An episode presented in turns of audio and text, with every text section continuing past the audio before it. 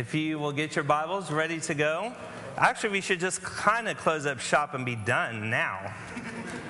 I mean, that was pretty much what I was going to preach about is how he loves us. So, but we're going to continue on, like I shared in Romans 15. We're taking a look at where Paul is now. We've got these two or three chapters of what it looks like to live as, and these guys are probably making signs at me, right? I have too many gizmos in my ears all 1045 service. Um, is that better? Can you hear me over here? All right, sweet. Not that I'm moving. It's scary over there. Yeah. but we are taking a look at, at what it means to be a Christian, what it means to be a Romans 12 Christian, all through 14 and even the first part of 15. And taking a look at what we need to do as Christians, not only in our faith, relating to, to God, but how we live out our lives for others and to serve others and to minister to them. And, but there's still some conflict going on in the church in Rome. Uh, Paul's having to deal with the Gentile Christians and the Jewish Christians. They're still not quite getting this concept of how big God is, how big this plan of hope is. Um, and so I wanted to back up in the seven again. We ended with that last week. But I wanted to take a look at this reminder of what it means to welcome each other, what it means to truly love God and to love others, and to understand this concept that we need to be unified in this glorifying to God. We've got to be unified as a church, we've got to be unified, unified as a body of Christ around the world to give God the glory. Uh, and from that is understanding that all are welcome. And that's what I want to take a look at is that, that we have this hope in God. And I actually want to start backwards. So read with me verse 13, Romans 5:13, then we'll jump back up to 7 and work our way back to 13. And this is Paul's prayer again. He prayed uh, back in Romans 6, or verse 6, 15, 6. Uh, but now he's praying again. Uh, and there's an important aspect to when Paul just needs to stop, pray uh, for, for the readers, for us today to, to understand. So, verse 13 May the God of hope fill you with all joy and peace in believing, so that by the power of the Holy Spirit you may abound in hope. And this prayer is just chock full of so much, uh, so much of what God is wanting to do in all of mankind, but especially in the church in Rome, Paul's using this to say, look, guys, we've got to get this together. And girls, I meant that in a Californian way. Okay? Y'all. but, but we've got to get along. Um, it's, God is bigger than this, our salvation is bigger than this, and to be nitpicky. So, back up to seven is to welcome one another as Christ has welcomed you. And this picture of Christ welcoming us is this picture of salvation. Uh, that we don't get to enter into relationship with God without going through Christ Jesus uh, by the power of the Holy Spirit. And Christ has welcomed us, uh, and we need to understand this picture that what God has done in our life, we need to live out to others. We've talked about that since Romans 12 and before. Knowing that we if, if Christ has welcomed us, if we have salvation with him, we need to live that out in welcoming others. Um, I was almost going to do a very dangerous thing this morning and ask who, now don't, please don't put your hands up, because if I don't see your hand up, then I'm going to be hunting you down, okay? But how many of you were welcomed this morning coming into church? Coming into sanctuary, don't put your hands up. Um, coming into the sanctuary, coming into Bible study, um, Ernest talked about that. I mean, there is some spiritual action going on with a handshake, with a smile, with a pat on the back, with a hug. There is something that can turn your day around when someone has a big old smile and, and welcomes you. And remember, I talked last week about missing the Walmart greeters. You know, it just made the shopping experience special. Um, but how important is that that we welcome one another?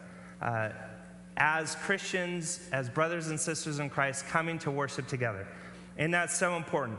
And something I came across doing research is this picture of Christ. If Christ was to bring someone here to church that maybe we, not, we would not have thought belonged here, what would our attitude be differently?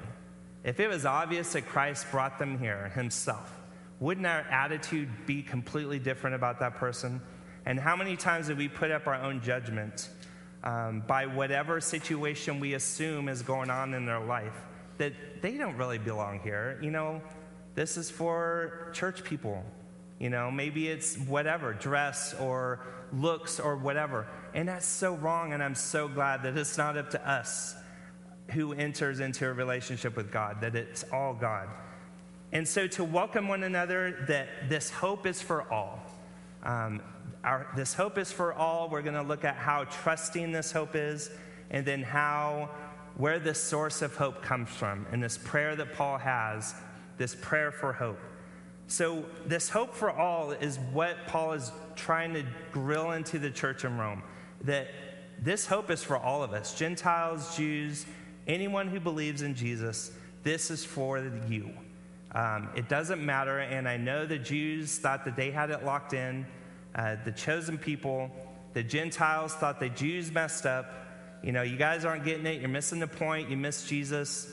Um, and, and Paul's like, guys, it's, it's everyone. Uh, this is for all. And aren't you glad that we're part of the all? I wrote that down. Glad I'm included in the list for all. Um, because there's times, if you knew what was going on up here in here, I may not be deserving to be in here. Uh, but aren't you glad that we are part of the all? We are part of this list that salvation is for all. And Luke 15, and I'll just read you this is verse 1 and 2. Now the tax collectors and sinners were all drawing near to him. So Jesus has been doing this his whole ministry, if you look back. There hasn't been a particular group that he stayed with and focused on, and that was it. He was hanging out with sinners.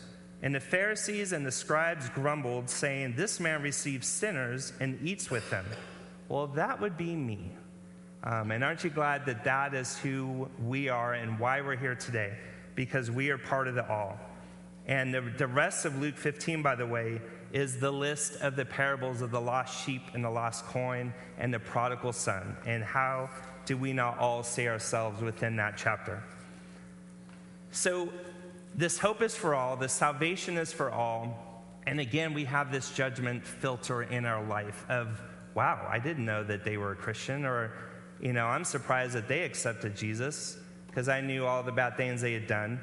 And I was trying to think of one particular story, and the, the story of my dad's dad, so my grandfather, Grandpa Stacks, kept coming to my mind. My, no, I knew he was a Christian, but I didn't when I was younger. And I remember he was, he was the man's man, he was a railroad guy, um, retired from the railroad industry, drove the big old Cadillacs and the Oldsmobiles that no one was allowed to touch. Um, those things were amazing, by the way. I remember going probably third or fourth grade, a train down to LA. They lived just outside Los Angeles. And they would drive me through downtown, and this was pre seatbelt mess and all the safety gizmos, whatever. You know, and I was sitting in the front seat, and of course, the windshield of those big Cadillacs were giant. And I would look up at the skyscrapers, um, and I remember my grandpa saying, Be careful, you're going to get a sunburn on your tonsils. Um, just looking up and on. But the man put the fear of God in me. He was very, he was lo- very loving, but very firm. Um, didn't smile much. I don't know if you know people that just have this grumpy face all the time, uh, that you're not sure what they're really thinking. You know, and they could be laughing in, on the inside at some hilarious thing, but you would never know. Um, that was my grandpa. To the point that I remember later in life, it was right before Carrie and I got married. So I'm, I'm in my 20s. And asking my dad, because my, my grandpa just passed away, saying, Did he, was he a Christian? Because I didn't know. I had this assumption as a child growing up, and, and he did. Uh, the two months before he passed, he was very clear with my father about that he had a, a a faith in Jesus Christ. Um, but I always go back to that thinking, and I wasn't surprised at that moment, but younger I might have been like, well, he sure doesn't look happy and look like a nice Christian guy. You know, grumpy all the time and kept correcting me every time. But so, how often do we do that? How often are we not welcoming? We assume things about people. And again, for today, God's like, no, this is for anyone and everyone. Uh, this hope is for all. And Paul is grinding into the church again of guys quit infighting about who really, you know, gets more of this hope and more of this salvation. It's for all of us. And I still imagine that some of the the people in the church grumbling about, you know, this can't be true. Uh, you know, do I really have to put up with the, you know, brother Fred or whatever? Wait, Fred's in here. Never mind. I better use another name. You, you know what I mean? So and so, because they're from a different culture. And, and Paul's like, no, that's not the point. And so Paul says, well, hold on a second. Let me go back to the Old Testament. So now Paul, Paul pulls out, you know, some a history lesson to the church, going back to the Old Testament, and goes through these verses of what this hope looks like and where, uh, where God was in all of this, including the Old Testament, this picture of salvation for all. And aren't you glad that, that we have scripture to look back on um, to, to continue to remind us how much God loves us? And that we can go back to that and take a look. And this is Paul showing the church that there is hope and that it's not just hope in things of this world, because that's what the world's definition of hope is that it might happen. You know, I hope I get Chipotle for lunch today, or I hope my Cowboys win at least a few games. Really, we just need to win two to be around here, but. Um, but there's hope. I'm about to take a test. I hope I pass this test. Preparing for this morning, I, morning, I hope I don't just fall flat on my face, uh, literally or physically. Um, but that's the world's version of hope. In Scripture, the word hope is a guarantee. Um, it is absolutely solidified in who God is, who Christ is, who the Holy Spirit is. And no one, I pray that I come up to, I pray I don't have to come up to anyone and say, hey, you know, do you believe that you're saved? And someone says, well, I hope so. You know, that's not, no, we, we know so. When we go to Christ Jesus for salvation, we are locked in. Romans 10 9 and 10 says, If you confess with your mouth Jesus is Lord, believe in your heart God raised him from the dead, you might be saved. Is that what it says? No, you will be saved. There's this guarantee and this hope that we have in God. And that's what God is, is wanting to give us. That's what Paul is telling this church. So take a look through these verses with me in Romans. And this, or Romans 15. And this is going through quotes from the Old Testament that Paul is now using. He says, Therefore I will praise you among the Gentiles and sing your name. And that verse, and that's in verse 9, came from 2 Samuel and a very a parallel verse out of Psalm, uh, Psalm 18, verse 49. And then verse 10 says, Again it is said, Rejoice, O Gentiles, with his people. And this is Deuteronomy, from Deuteronomy 32. And then Paul still has his list. He says, Again, praise the Lord, all you Gentiles, and let all the peoples extol him. From Psalm 117, 1. And again, Isaiah says, The root of Jesse will come, even he who arises to rule the Gentiles. In him will the Gentiles hope. And that's from Isaiah 11. So Paul is like, Look, I'm going back to the Old Testament. Not only going back to the Old Testament, I'm going to take the three major parts of the Old Testament the Psalms, the law, and the prophets to show you that God's plan all along was for the Gentiles to come to a saving knowledge of Jesus Christ. It wasn't just for you, of the, of the Jewish Christians. And by the way, if you go back and look up those verses, and I can give them to you later from, the Old Testament, it didn't just have Gentiles, it's, it would say all nations. So for today, there is not a people group that does not deserve, does not have the, or should not have the opportunity, should have the opportunity to understand the saving knowledge of Jesus Christ. And that is our mission as a, as a church, as a global church, to get the good news to all nations, all tribes, and all of mankind. So, Paul is supporting his argument with Scripture, proving that in history it was God's plan all along. And isn't it awesome that we too can go back and look at Scripture, which Paul does, by the way, just like he did in last week? He uses Scripture to, to support these ideas. But I was reminded too of, of the Ebenezer's in our life. And I used to love using that with our graduate, our graduate uh, Sunday is as they, as they leave home to go off to school to look back at what God has done to be faithful so that as you go into the big bad world um, without the, the comfort of your church home, that you're reminded of what God's done. But can't we all do that? Can't we all look back at when God has done something amazing in our life? And we right now are trudging through the muck and mess of a current situation but we need to reminded, be reminded also of God's faithfulness and what his grand plan was for us to have love and joy and peace and hope. And how cool is it that we can continue to go back and look and be reminded please surround yourselves with Christian friends uh, and family to have that support and be reminded of things that God has done in their life. So, Paul continues to add this argument like he did last week. Remember, remember, last week he talked about building each other up, and oh, Paul, that's so hard. And Jesus said, and he's like, well, Jesus did it. You know, yeah, but he's Jesus. And then Paul's like, well, hold on, let me show you scripture, let me show you what God is doing. Same idea today of welcoming one another. Um, hey, church, it's not about you, it's all about Jesus. Uh, this hope, this salvation is for all mankind. And then he backs it up with scripture. And then he goes to his prayer uh, to say, Let me stop and pray again. And this prayer is power packed. Um, and I want to spend the rest of our time working through this prayer, understanding the significance of this, this verse and the significance of kind of putting this God hope in this one package for us to understand today and what Paul needed the church in Rome to understand. So, verse 13 May the God of hope fill you with all joy and peace in believing, so that by the power of the Holy Spirit you may abound in hope. And the God of hope. So, here's our source. Here's where hope comes from. It doesn't, we don't just have to hope in God, that hope comes from God to us uh, by his mercies that we even have a chance at any of this is by God's hope given to us.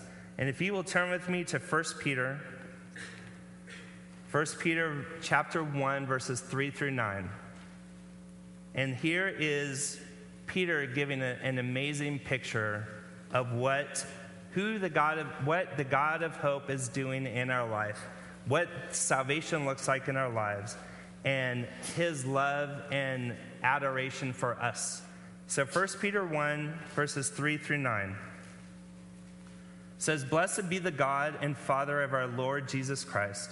According to his great mercy, he has caused us to be born again to a living hope through the resurrection of Jesus Christ from the dead to an inheritance that is imperishable, undefiled, and unfading, kept in heaven for you. So here's a picture of our hope in heaven you know, that's our great hope of when we pass from this earth, we are going to spend eternity in heaven. Something to look forward to. We've got our ticket to heaven. You know, we're good to go. Let me just kind of make it through this life. But that's where I'm headed, and what a great hope that is. But he continues on, who by God's power are being guarded through faith for a salvation ready to be revealed in this in the last time. In this you rejoice, though now for a little while if necessary, you have been grieved by various trials. There it is. Here's this picture of not only do we have the hope in, in eternal salvation, in eternity in heaven with God, but God's like, look, you're, you have to now live this life. You have all this mess to, to live through, these amazing moments, these stressful moments, school, work, neighbors, family, whatever situation, health issues. By the way, I'm still there. By the way, this hope is now available. By the way, your salvation is now. I am all in with you now. It's not that you made a great choice to follow me and make it to heaven. It is that now I am all in with you uh, to live through this life with you. So, for a little while, if necessary, you have been grieved by various trials, verse 7, so that the tested genuineness of your faith, more precious than gold, that perishes though it is tested by fire, may be found to result in praise and glory and honor at the revelation of Jesus Christ. And then I love verse 8. Though you may not have seen him, you love him. Though you do not now see him, you believe in him and rejoice with joy that is inexpressible and filled with glory, obtaining the outcome of your faith, the salvation of your souls. Though you do not see him, you believe in him and rejoice with joy that is inexpressible. How much easier would it, would it have been to live when Jesus lived, to see the miracles, to see his ministry, uh, to see him die on the cross for my sins? Okay, and now I really, like, I get it. Like, I've seen it, I know this is real. And we don't get that in this generation, but we do. That same Jesus is the same Jesus that we get to worship, that we have faith in. Um, what an amazing picture of what this hope is and that God is all in. Um, between our, our hope in the future of spending eternity in heaven, but even now, that we have hope to hold on to. And going on, the word fill. Uh, may we never be lacking in joy or peace because God is going to fill it up. Okay? He doesn't give us the certain dose for the day, you know, and oh, I spent that at, you know, by 7:30 this morning, God, what do I have to live on the rest of the day? No, he, it's full. Okay, this joy and this peace is, is filled up, topped off. It's not anything that we can do. It is only comes from God the Father. What an amazing picture. And then joy and peace. Um, I put on here that joy is one of Paul's favorite fruits. Okay, joy and peace is fruits of the Spirit. Paul uses the word joy 21 times in his writings, more than any other writer. Um, and this is joy. This is not happiness. Okay, happiness depends on something that happens to you. This is joy that can only be from God. There is no other source of joy than from God the Father. And then peace. Um, this inward peace that can only come from God. This isn't just a peace with God, uh, our, our situation with sin, we're separated from God and then we are covered by the shed blood of Jesus when we accept Him. Um, now we're at peace with God. It's more than that. This is a peace, true peace from God the Father that is given to our hearts, given to our souls, our minds from God. Um, not just this, this, okay, I'm okay with God. It is, it is a gift from God. And then believing, the word faith, this, that we cannot have joy and peace nor hope without faith. And this is an important key. And I pray today, and we're going to talk more about this in a second. I pray that there is, if there's anyone here this morning that does not understand what it means to be a Christian, what it doesn't understand, or you don't understand what it means to truly have Jesus as your Lord and Savior, that you are 100% guaranteed on your way to heaven and on your way to a, a relationship with Jesus Christ, if you are not 100% today, I pray that you come and talk to me when we wrap up, or come and talk to someone uh, this morning. But understanding that we, it all starts with that. Okay, we can hear all of this, but until we have faith, until we believe that Jesus is our Lord and Savior, then we don't have this peace and this joy and this hope. I can't imagine living this life without those three things let alone a personal relationship with God. But to not have joy and peace in this life and have any kind of hope, you know, the man made of any of those is going to fall apart immediately. But here we have a life that we get to live in fullness with Him because He has given fully to us. And then it's the Holy Spirit. Like I just shared, it's not about us. It's not on us. It's not things that we've had to do. It's not coming to, you know, make sure you come to Bible study 25% of your month and worship 75%. There's not things that we have to do to earn this. We are given it. Back to God filling up our joy and our peace. It is the Holy Spirit.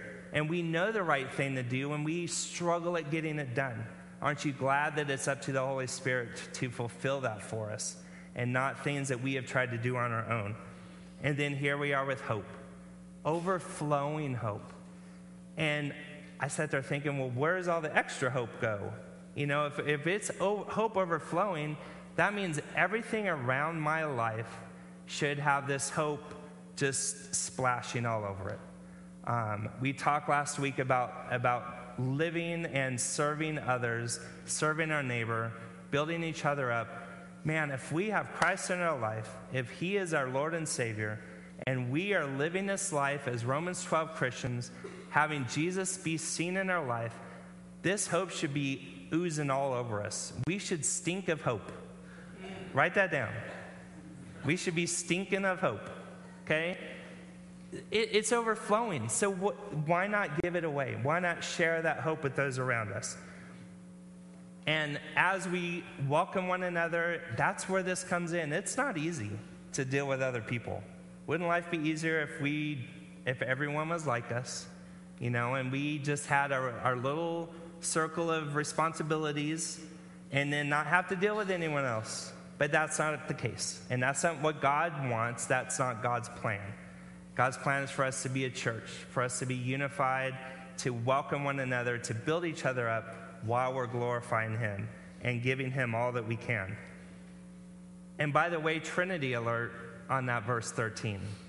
I kind of tweaked a couple of words, forgive me. But let me read verse 13 again. May the hope from God the Father bring joy and peace by faith in the Son by the power of the Holy Spirit. God's all in. We don't get a portion, we get all. We have all access to God God the Father, God the Son, God the Holy Spirit for our good, for us to glorify Him as we go through the rest of our time on earth in this hope and as we look forward to eternity in this hope.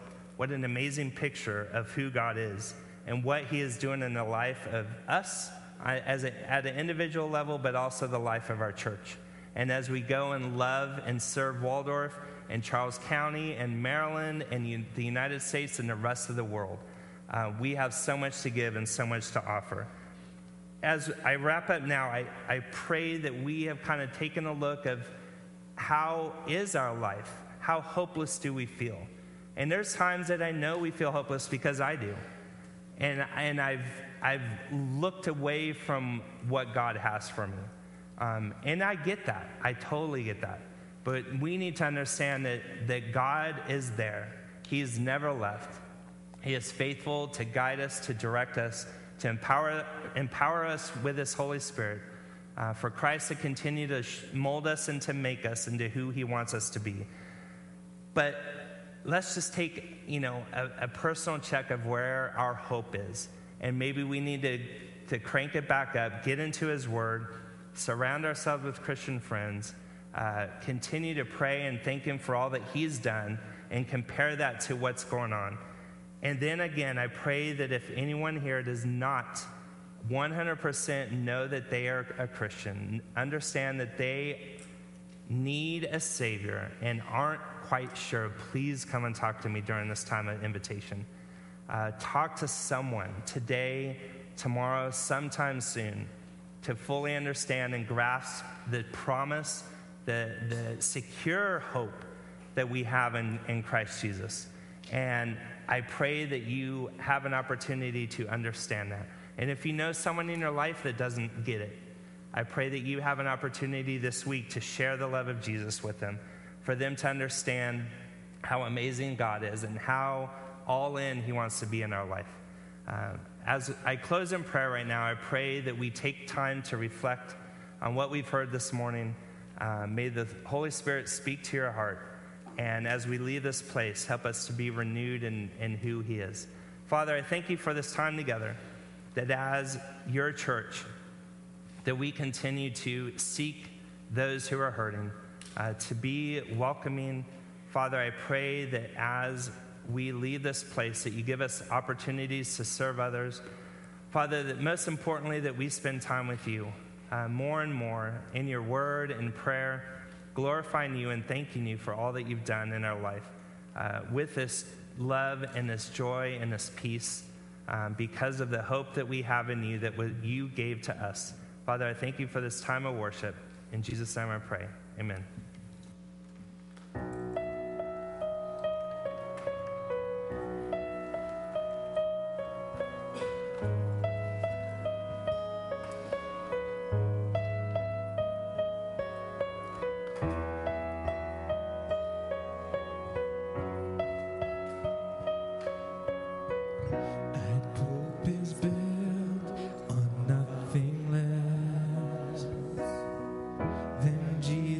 Blood.